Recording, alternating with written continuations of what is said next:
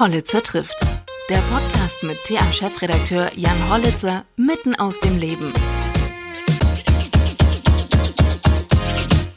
So, dann Ton läuft.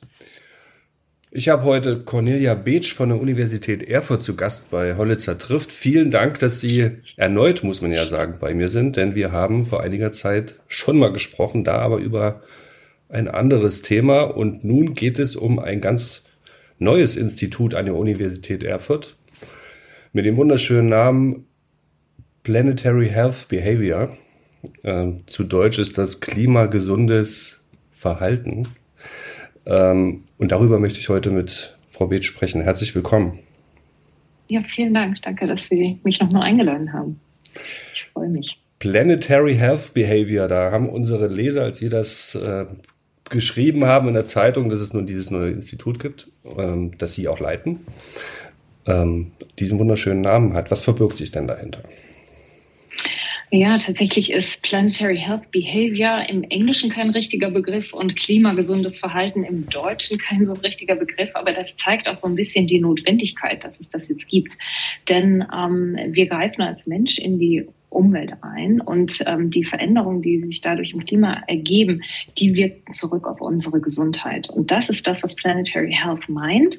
Und Planetary Health Behavior oder klimagesundes Verhalten, das sind alle Verhaltensweisen, die sich daraus ergeben. Also wie können wir uns klimafreundlich verhalten und besser für unsere Gesundheit. Und wir gucken uns besonders eben diese Berührungspunkte an, wo Klima, Gesundheit und Verhalten trifft. Da kommen Sie als Psychologin ins Spiel.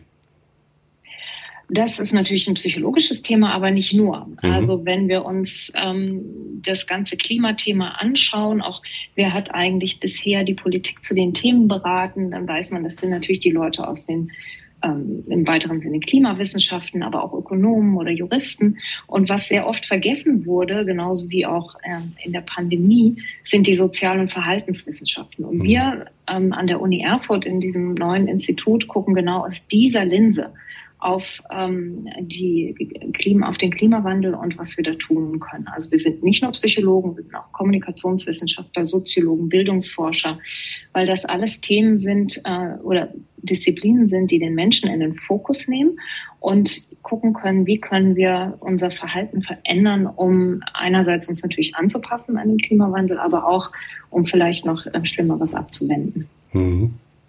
Warum hat denn der Klimawandel oder die Diskussion ähm, um den Klimawandel so eine gesellschaftliche Brisanz angenommen und vielleicht auch irgendwie so ein schlechtes Image, sobald man über Klimawandel spricht? Ich weiß nicht, hat das ein schlechtes Image? Es ist natürlich das wichtigste Thema unserer Zeit. Es geht im Prinzip um die Zukunft. Äh, es wird ja häufig so schön gesagt, gesunde Menschen gibt es nur auf einer gesunden Erde. Und ich denke, wir merken einfach immer stärker, wie sich tatsächlich unser Leben verändert. Wir haben das gerade in der aktuellen großen Studie. Wir haben ja so eine regelmäßige Studie, wo wir gucken, was denken und fühlen Leute zum Klimawandel, so wie wir das schon zu Corona gemacht haben. Ähm, da sehen wir, dass ältere Leute viel stärker als jüngere Leute sagen, ja, irgendwie verändert sich das Klima, die Welt, in der wir leben, durch den Klimawandel. Das heißt, es ist spürbar, besonders für die Leute, die schon ein bisschen länger auf dieser Erde sind. Wir haben mehr Hitze, äh, es gibt mehr ähm, Katastrophen, sowas wie die Flut im Ahrtal. Also es ist spürbarer und ähm, durch die Fridays for Future Bewegung ist natürlich einfach noch mal ein bisschen mehr gesellschaftlicher Druck und politischer Druck entstanden, ähm, hier zu handeln. Dadurch wird es auch in den Medien sichtbarer, ist einfach ein größeres Thema. Klimaforscher sagen, wissen natürlich schon sehr lange Bescheid und es, die, das Wissen ist auch schon sehr lange in der öffentlichen Sphäre. Ähm, aber der Handlungsdruck ähm, steigt mhm. und äh, wenn man die Klimaforscher befragt, hört man ja auch immer sehr oft, dass das Zeitfenster sich jetzt zuzieht, in dem noch Handlung möglich ist. Wenn man Menschen unter Druck setzt, lehnen sie, ähm, reagieren sie oft ablehnend. Ähm, das können Sie vielleicht auch als äh, Psychologin äh, hier und da feststellen. Wenn man jetzt also sagt, die Zeit drängt, wir müssen sehr viel tun, ähm, ist das so ein Dilemma, in dem man dann eben auch steckt? Eigentlich muss man viel Geschwindigkeit aufnehmen, aber die Leute reagieren reserviert? Also die Leute reagieren überhaupt nicht reserviert. Ich glaube, das ist eine der wichtigsten Botschaften, die wir auch aus dieser Studie, die PACE-Studie, die wir da regelmäßig machen, ziehen, dass sehr, sehr viele Leute im Grunde Klimaschutzmaßnahmen akzeptieren, das unterstützen und das auch von der Politik fordern. Über 70 Prozent sagen, ich fordere von den Politikern, dass sie parteiübergreifend Lösungen finden, dass sie Klimaschutz einfach machen, dass äh, da auf die Wissenschaft gehört wird. Und ich glaube, dass äh, da von diesem Narrativ, das sind nur einzelne Leute, die das wichtig finden oder politische kleinere Gruppen, da müssen wir weg von. Denn äh, das ist, wir sehen das über viele gesellschaftliche Gruppen, auch Parteigrenzen hinweg, dass da sehr ein sehr großer Konsens herrscht. Das ist definitiv kein, kein kleines grünes Thema mehr. Da, das ist wichtig, denn als ähm, Psychologen wissen wir auch, dass die soziale Norm ganz wichtig ist. Wenn ich denke, ich stehe da mit alleine mit meiner Meinung, dann handle ich vielleicht gar nicht so konsequent, ähm, als wenn ich weiß, ganz viele wollen das auch. Also der eine Punkt wäre dann, die Leute sind im Prinzip gar nicht so ablehnend, wie mhm. wir vielleicht denken. Also das wird unterschätzt. Mhm. Ähm, und das andere ist, dass wir seit Jahren eigentlich dem dem Narrativ unterliegen, jeder Einzelne ist für den Klimaschutz zuständig. Und da finde ich immer ganz interessant, dass zum Beispiel dieser CO2-Fußabdruckrechner, das ist ein Produkt, das von BP kommt, einer Ölfirma. Also ein strategisches Instrument, um Menschen zu zeigen, du bist für deinen Klimaschutz, deinen CO2-Abdruck zuständig. Und das lenkt davon ab, dass große Konzerne reguliert und besteuert werden müssen. Und das ist was, wo glaube, dass mittlerweile dämmert das, es dämmert den Verhaltenswissenschaftlern, dass sie sagten, wir haben uns immer nur dafür interessiert, wie können wir das Verhalten des Einzelnen ändern? Mhm. Wie mhm. können wir eine Person dazu bringen, dass sie weniger Fleisch isst oder sich mehr mit dem Fahrrad bewegt? Und das hat abgelenkt von ähm, ja, größeren systemischen Lösungen. Und das ist also der Bürger, die Wissenschaftler, ähm, aber auch Politiker liegen, unterliegen alle diesem Narrativ, dass etwas moralisiert wird äh, und wir quasi in so einer Art Individualisierungsfalle stecken. Das ist interessant. Komme ich gleich nochmal drauf zurück. Aber eine Sache will ich noch aufgreifen, die Sie am Anfang gesagt haben. Die, die Menschen fordern, dass Politik den Klimaschutz einfach macht. Ist er denn momentan zu kompliziert?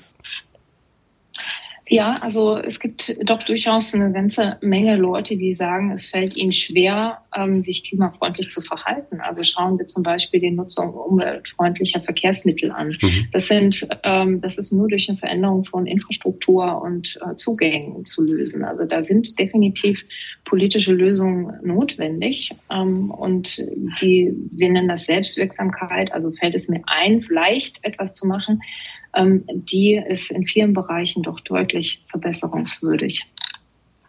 Mhm. Individuelles Verhalten. Sie haben vorhin schon ähm, zum Beispiel gebracht, weniger Fleisch essen zum Beispiel. Ich habe das jüngste auch gelesen, dass es immer überbewertet wurde, ähm, zu sagen, äh, jeder Einzelne ähm, kann zum, zum Rettung des Klimas oder der, der Ziele äh, beitragen.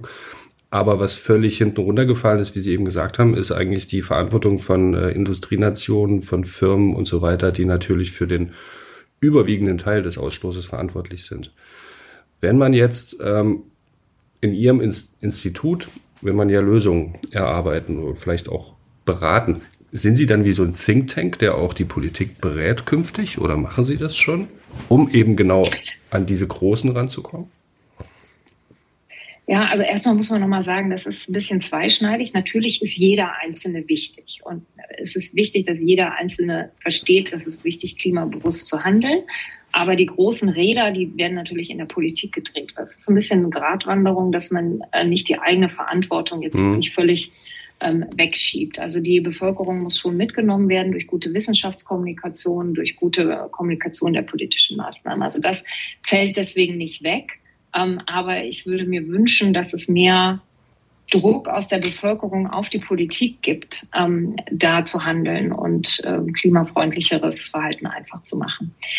Arbeiten wir mit Thinktanks und der Politik zusammen? Ja, wir, also wir arbeiten mit Thinktanks zusammen, die sich gut auskennen, die gut ähm, vernetzt sind, auch in die Politik rein, die uns mit Fragestellungen ähm, kontaktieren. Also wenn es, weiß ich nicht, beispielsweise um eine Besteuerung von klimafreundlichen und klimaschädlichem Essen geht. Da machen wir Studien zu oder die Frage, wie kann man eigentlich das Klimageld gut kommunizieren. Da arbeiten wir mit verschiedenen Partnern zusammen und ähm, unterstützen die bei ihrer Arbeit, um eben bestimmte Fragen, die so noch nicht beantwortet sind, ähm, zu beantworten und eben datenbasiert beantworten zu können, so dass die dann diese Antworten mit, mitnehmen können in die Politikberatung. Wir reden auch selber mit der Politik natürlich. Wir machen manchmal Workshops zu Klimakommunikation zum Beispiel und versuchen so ähm, in dem Institut für Planetary Health Behavior unsere ja, Wissenschaftskommunikation, wir sagen Science to Society, ähm, eben mit Leben zu füllen, so dass wir mit der Gesellschaft und eben all ihren Akteuren in, ins Gespräch kommen. Gibt es diese Art und Weise ähm, der oder so ein Institut? Gibt es sowas schon mal weltweit oder ist das, ist das jetzt das erste? Ähm, also ich glaube, was bei uns besonders ist, dass wir auf das Verhalten fokussieren. Deswegen haben wir eben auch diesen Term Planetary Health Behavior mhm. ähm, in unserem Titel, weil sehr oft, äh, also wir machen nicht nur Kommunikation, aber eben auch, wir gucken ähm, nicht nur auf äh, Policies und Veränderungen von politischen Rahmenbedingungen, aber auch, und ähm, wir gucken uns im Prinzip alles an, was auf diese Verhaltensebene schaut. Und ähm, ich denke, dass das schon ein Alleinstellungsmerkmal unseres Erfurter Instituts ist. Mhm. Ja gut, und dann brauchen wir natürlich auch einen englischen Namen, um da weltweit auch ein bisschen Aufmerksamkeit zu bekommen. Absolut, ja. Ähm, Sie, wenn Kommunikationswissenschaftler dabei sind, dann untersuchen Sie natürlich auch die Rolle der Medien, könnte ich mir vorstellen. Ähm, haben Sie denn da schon ein klares Bild, was Sie mir jetzt zum Beispiel als äh, Chefredakteur einer Tageszeitung mitgeben könnten?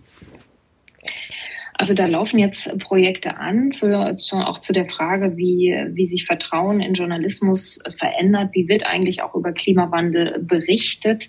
Es sind jetzt ähm, auch aus anderen Instituten, von den Psychologists for Future zum Beispiel, sind, es sind jetzt äh, für die Medien ist jetzt ein Leitfaden rausgekommen. Wie soll man denn über Klimafragen berichten? Das ist, glaube ich, auf jeden Fall was, was ich jedem Medienschaffenden an die, ans Herz legen würde. Mhm. Weil immer die Frage ist, wie geht man denn auch mit dieser daraus resultierenden Verdrossenheit oder Klimaangst um? Ähm, und also ich glaube, dieses, die Frage, welche Rolle spielen die Medien äh, in diesem ganzen Prozess, ist natürlich eine riesengroße. Da wird aus unserem Institut auch zukünftig noch was kommen. Ähm, aber jetzt äh, kann ich Sie vor allem, glaube ich, erst auf diesen, auf diesen Medienleitfaden verweisen. Mhm. Spannend. Ja, in der Tat ist es ähm, eins dieser großen Themen, dass man, man berichtet natürlich, ne? man berichtet auch über Fridays for Future und man berichtet auch, ähm, dass sich da äh, welche festkleben.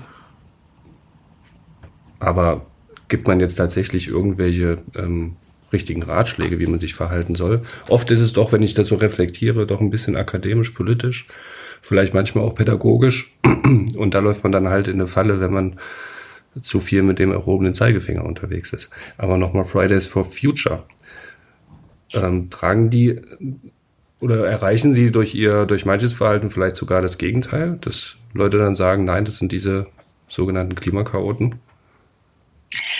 Naja, es gibt ja viele Berichte jetzt auch, wie wenig Medien eigentlich über Klimawandel berichten und wie wenig, also ist dadurch, wie Medien funktionieren, kommt es natürlich auch zu einer eher sensationsbetonten Berichterstattung, wo vielleicht gute Projekte gar nicht berichtet werden, wo gar nicht so stark der Fokus darauf liegt, was, was wird eigentlich gemacht, wo geht es voran. Ähm, das ist so ein Selektionsproblem. Ich glaube, da haben Fridays for Future einfach viel Gutes getan, indem sie immer wieder dafür sorgen, dass das Thema auf die, auch auf die Medienagenda und dann auch auf die politische Agenda kommt. Die, das Fatale dabei ist natürlich einfach, dass dann über andere Debatten äh, gesprochen wird, also dass dann so Debatten geführt werden, wie sollen Jugendliche sich überhaupt dafür engagieren oder sollen sie lieber in die Schule gehen. Das sind natürlich irgendwie Verschiebungen, wo man doch eigentlich besser über das Klimathema sprechen sollte. Das ist vielleicht der Nachteil davon. Der Vorteil ist, dass überhaupt darüber berichtet wird.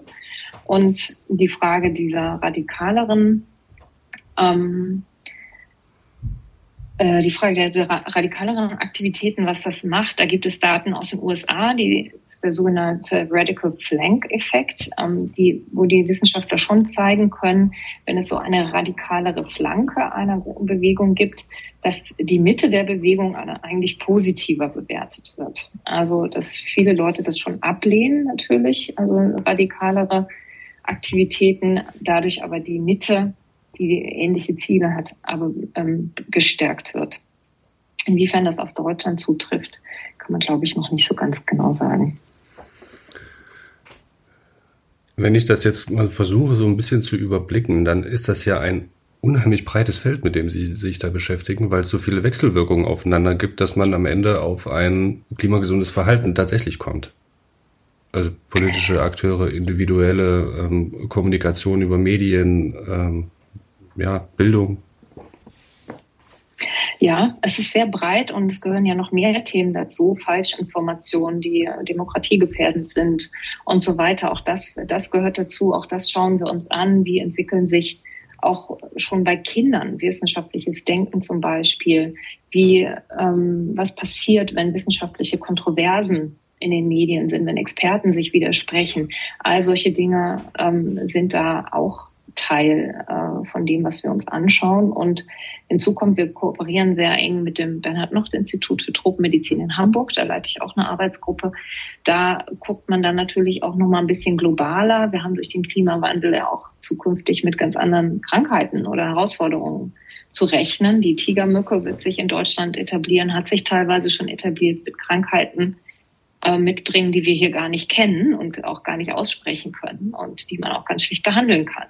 Und also da wird es, ähm, gibt es immer mehr Themen, äh, die in unser Blickfeld rücken. Die Pandemie ist ja auch so eins, ähm, äh, die, mit denen wir uns beschäftigen. Und da ist es uns eben wichtig, ähm, möglichst viel auch schon mit der Gesellschaft, mit Medien, mit der Politik geredet zu haben, wie man solche Erkenntnisse aus den sozialen Verhaltenswissenschaften denn nutzen kann, um besser durch solche Situationen zu kommen. Sie verbreiten ja hier grenzenlosen Optimismus. Jetzt kommt auch noch die Tigermücke und fällt über uns. die Krisen. Aber das, das ist halt vielleicht noch zehn Jahre. Aber da, man könnte jetzt schon handeln, um es besser zu machen. Und die Frage ist, warum tun wir das eigentlich nicht? Die Krisendichte, die ist halt so hoch, ne? Also was ähm, auf die Menschen so in den letzten Jahren zugekommen ist. Und das ist natürlich, jetzt kommt die Tigermücke noch oben drauf. Aber ist ein gutes, gutes Stichwort, denn Sie haben ja lange die Kosmos-Studie gemacht. Ich weiß gar nicht, läuft die noch? Befragen Sie noch zu also wir haben jetzt 70 Wellen gemacht und im Moment machen wir keine Updates. Wir mhm. haben es aber in der Schublade, also sollte sich an der Corona-Front noch mal was tun können, sind wir jederzeit bereit. Ja. Äh, rückblickend, was würden Sie sagen, ist komplett schiefgelaufen? Ohne dass es jetzt ein Fingerpointing ähm, werden soll, weil nach der Schlacht ist jeder General. Da kann, weiß man, wie man es hätte machen sollen. Äh, weil einige Entscheidungen wurden ja zurückgenommen. Zum Beispiel wurde in Frage gestellt, die Schulen zu schließen, hätte man nicht machen sollen, ne? hat das RKI selbst gesagt. Also was hätte besser laufen können, um dann vielleicht die Lehren für die Tigermücke ziehen zu können? Also ich kann da jetzt nur aus meiner Warte gucken. Und äh, meine Warte ist die Gesundheitskommunikation. Und ich denke, da hätte man was besser machen können. Man hätte stärker und schneller trennen können die politische Kommunikation und die Gesundheitskommunikation. Also dass man wirklich stärker auf unabhängige Aufklärung der Bevölkerung setzt und nicht alles ähm, wirklich aus der Politik kommt, was es zu wissen gibt. Und dann der Nachteil davon ist, ist, dass wenn wir einen Vertrauensverlust haben, was wir über so eine lange Krise vermutlich unweigerlich auch haben, dann äh, gibt es Informationen, die manche Bürger gar nicht mehr erreichen, nämlich die den jeweiligen Politikern nicht mehr vertrauen. Ich glaube, das könnte man besser machen, das unabhängiger aufstellen. Und da habe ich aber auch das Gefühl, das ist sehr angekommen und daran wird auch gearbeitet. Und das für, ähm, ich glaube, dass wir jetzt in dieser Aufarbeitungsphase uns sehr ähm, an die Kandara nehmen müssen, denn wir alle haben unsere eigenen Erfahrungen gemacht in der Pandemie und es ist unglaublich leicht zu sagen, jetzt sehen wir den Schaden, den die Schulschließungen angerichtet haben und es war von Anfang an falsch und das habe ich auch damals schon gedacht. Hm. Also aus der Psychologie wissen wir sehr, sehr viel darüber, wie wir uns falsch erinnern und wie schlecht wir sind, uns korrekt an äh, frühere Wahrnehmungen und so zu erinnern.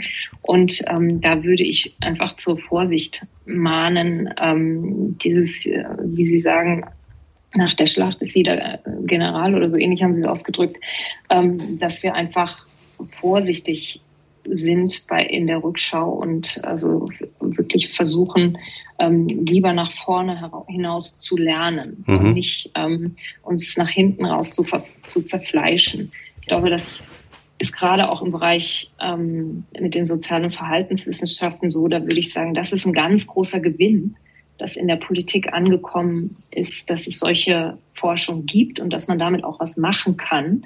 Das müssen wir jetzt alle zusammen noch ein bisschen üben. Wie kommunizieren wir das, damit das gut nutzbar ist aus der Wissenschaft? Und wie, welche Strukturen braucht es in der Verwaltung, in Ministerien, in Kommunen, damit die solches Wissen auch gut benutzen können, um dann Gesundheit für alle besser zu machen? Also die, Awareness dafür ist da. Jetzt müssen wir da in die Umsetzung kommen und dann sind wir auch besser für zukünftige Krisen gerüstet. Mhm. Wenn Sie sagen, die Trennung ähm, bei der Kommunikation, also wo bekomme ich Wissen her? Meinen Sie dann die Trennung von ähm, politischen und äh, wissenschaftlichen äh, Akteuren?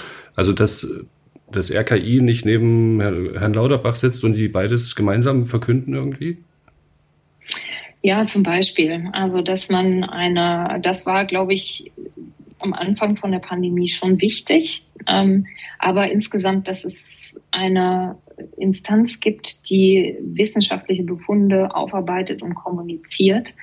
Das halte ich für sehr, sehr wichtig. Das wäre ja in der Pandemie auch die Bundeszentrale für gesundheitliche Aufklärung gewesen. Das RKI ist ja eigentlich für die, das Fachpersonal zuständig. Das ist einfach, glaube ich, über die ähm, ja, über das, den Zeitdruck in der Pandemie auch einfach anders gelaufen und so, dass man auch eine einheitliche Kommunikation wollte. Aber letztendlich auch für solche langen Krisen ist es, glaube ich, wirklich, wirklich wichtig, dass man eine vertrauenswürdige Institution etabliert, die Gesundheitsinformationen zu allen möglichen Themen liefert ähm, auch zu den Gesundheitsrisiken durch den Klimawandel. Und die als, die, die als unabhängig und neutral wahrgenommen wird, das ist wahrscheinlich der Punkt. Richtig, hm. ja, ist bestenfalls. Ja, nicht nur so wahrgenommen wird, sondern das ist, auch tatsächlich ja. ist. Mhm. Ja, und äh, sich das Vertrauen der Bürger ähm, erarbeitet hat und dann eben in der Krise auch ein zuverlässiger Partner ist. Mhm. Ich kann mir vorstellen, dass Medien aber auch dazu beigetragen haben, ähm, dass ein, eine Wissenschaftsskepsis auch größer geworden ist in Deutschland. Also am Anfang in der Pandemie hat das Vertrauen in die Wissenschaft eigentlich zugenommen. Das hat dann wieder ein kleines bisschen abgenommen, ähm, vermutlich auch als ein bisschen vielfältigere Stimmen ähm, laut wurden. Aber insgesamt hat, glaube ich, das Vertrauen in die Wissenschaft gewonnen über die Pandemie. Okay. Das wäre ein sehr erfreulicher Befund. Frau Beetsch, ich bedanke mich vielmals, war wieder super interessant und ähm, Sie haben sich da ein, ein Monsterthema vorgenommen in Ihrem Institut, aber ich wünsche Ihnen auf jeden Fall sehr viel Erfolg, weil das kann ja dann alles nur gut für uns alle sein, wenn, das, äh, wenn wir eine erfolgreiche Kommunikation auf Beine stellen können und uns klimagesund verhalten, alle miteinander wir haben tolle Partner und sind zuversichtlich, dass wir ähm, viele Leute erreichen können. Und ich danke Ihnen herzlich für die Einladung in Ihren Podcast.